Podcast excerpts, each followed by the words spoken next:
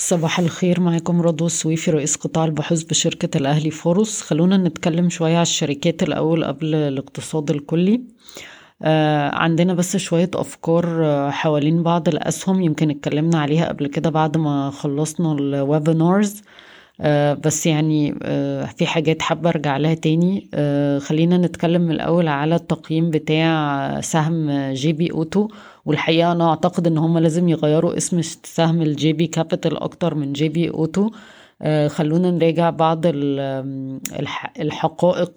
أول حاجة، التقييم جي بي كابيتال لوحده حوالي من 6 ل7.5 جنيه لكل سهم، يعني 4 أضعاف تقييم قطاع السيارات اللي هو بالنسبة لنا دلوقتي حوالي 1.80 جنيه، يعني بيمثل بس 20% تقريبا من إجمالي قيمة السهم. بفكركم إن شركة جي بي كابيتال هتعمل أرباح 650 مليون جنيه في 2021 و 800 مليون جنيه في 2022 أو أعلى، والشركة عندها حصة سوقية بمحفظة تقريبا 17 محفظة تمويلية 17 مليار جنيه، وهي الحقيقة المحرك الأساسي في أداء المالي للشركة، والمفروض تكون المحرك الأساسي للسهم، زائد أن المفروض أن في صفقة محتملة على MNT حالا برضو هتفكر السوق بالتقييمات وقد إيه الشركة دي ممكن يبقى فيها احتمالية صعود. احنا شايفين أن إجمالي قيمة السهم مش المفروض أنها تقل عن 6.5 جنيه، وممكن بسهولة توصل لكمان 8 جنيه أو أعلى، ولذلك احنا شايفين بس ان يمكن يكون موضوع جي بي كابيتال ده يمكن مش متشاف من السوق. الحاجة التانية، بقالنا يومين بنشوف أسعار سهم القلعة بتطلع، والحقيقة الفرق بين الديزل والهافي فيول اويل الهوامش هي السبب. هوامش التكرير في اي ار سي هتتعدى 25%، وده هيؤدي الى انكماش هائل في الخسائر في الربع الاول من 2022. وطبعا انتوا عارفين ان اي ار سي بتحاول تتواصل مع البنوك لاعاده هيكله الديون، طبعا لو ده حصل برضو هيخفف من الاعباء التمويليه على قائمه الدخل. واحنا شايفين ان بسبب اسعار البترول في الوقت الحالي وبسبب ارتفاع هوامش التكرير ده في حد ذاته يرفع القيمة العادلة لإي آر سي، وبالتالي ممكن يرفع قيمة القلعة نفسها 2 جنيه من آخر قيمة عادلة لينا اللي هي 1.25 جنيه. تسعير شركة ماكرو طلع عند 4.85 جنيه، وده معناه إن الشركة هيتم تداولها عند 15 مرة مضاعف ربحية ل2022، وإيفي لإبدا 10 مرات، وده الحقيقة يعتبر يعني مساوي أو مقارب للشركات في الدول الناشئة بشكل عام، وبالتالي كمضاعفات هي طبعا غالية جدا. الحاجة الوحيدة اللي ممكن تقول إن سعر السهم هيرتفع من هنا هي نسب النمو، اللي هي إن الشركة تكبر في الإيرادات ب25-30% كل سنة، وتحافظ على الهوامش بتاعتها عند 80% هامش مجمل ربح، وإبدا هامش إبدا عند 40% تقريبا لل5 سنوات اللي جايين.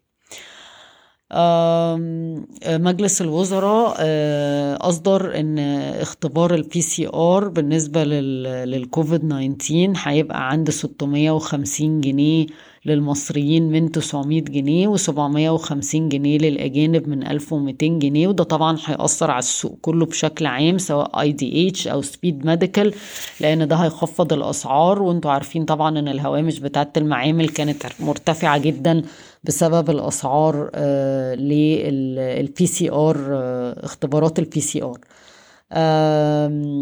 الشركات شركة تابعة لشركة EFG هيرمس اللي فاليو وPayTabs أعلنت شراكة مع منصة X2C للتجارة عبر الإنترنت والمزادات الإلكترونية.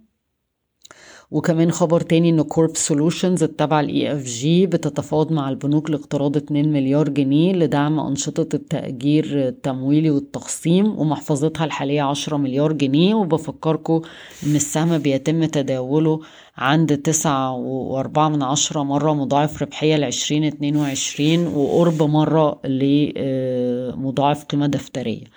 بنك الكويت الوطني امبارح خلاص المساهمين باعوا أسهمهم عند 20 جنيه تقريبا، وده مضاعف ربحية 7 مرات ومضاعف قيمة دفترية مرة، وده أعلى من معظم البنوك المدرجة في السوق. الهيئة العامة للرقابة المالية أصدرت قرار إن وكالات التصنيف الائتماني مش شرط إنها تكون مملوكة لدول أجنبية، ممكن تبقى وكالات تصنيف ائتماني محلية، وده طبعا هيساهم في زيادة عدد الشركات في تلك القطاع. Lighthouse Education هتستثمر 560 مليون جنيه في شراء مدرستين جداد، وعايزة تستثمر في 10-12 مدرسة في الكام سنة المقبلة. ميزان المدفوعات، نرجع للاقتصاد الكلي. ميزان المدفوعات أظهر تحسن تدريجي في المصادر الدولارية المستدامة، عجز الحساب الجاري 4 مليار دولار، وده أقل من الربع اللي فات، والصادرات حافظت على نمو ثابت ب 8.9 مليار دولار أمريكي، والسياحة برضو تحسنت نسبيا في هذا الربع. وزير المالية بيقول إن الحكومة هتبيع أسهم حوالي 10 شركات مملوكة للدولة في البورصة في عام 2022، والحكومة بتدرس مبادرة جديدة للدفع النقدي الفوري لدعم المصدرين، طبعا ده هيساعد أوريانتل ويفرز ودايس. صادرات النفط قفزت ب 84% في عام 2021 ل 13 مليار دولار، وده كان جزء كبير برضو منه صادرات الغاز الطبيعي ب 4 مليار دولار. ومؤسسة التمويل الأفريقية هتمول مشروع المونوريل والقطار الفائق السرعة بتسهيلات 250 مليون دولار أمريكي لمصر. بشكركم ويوم سعيد.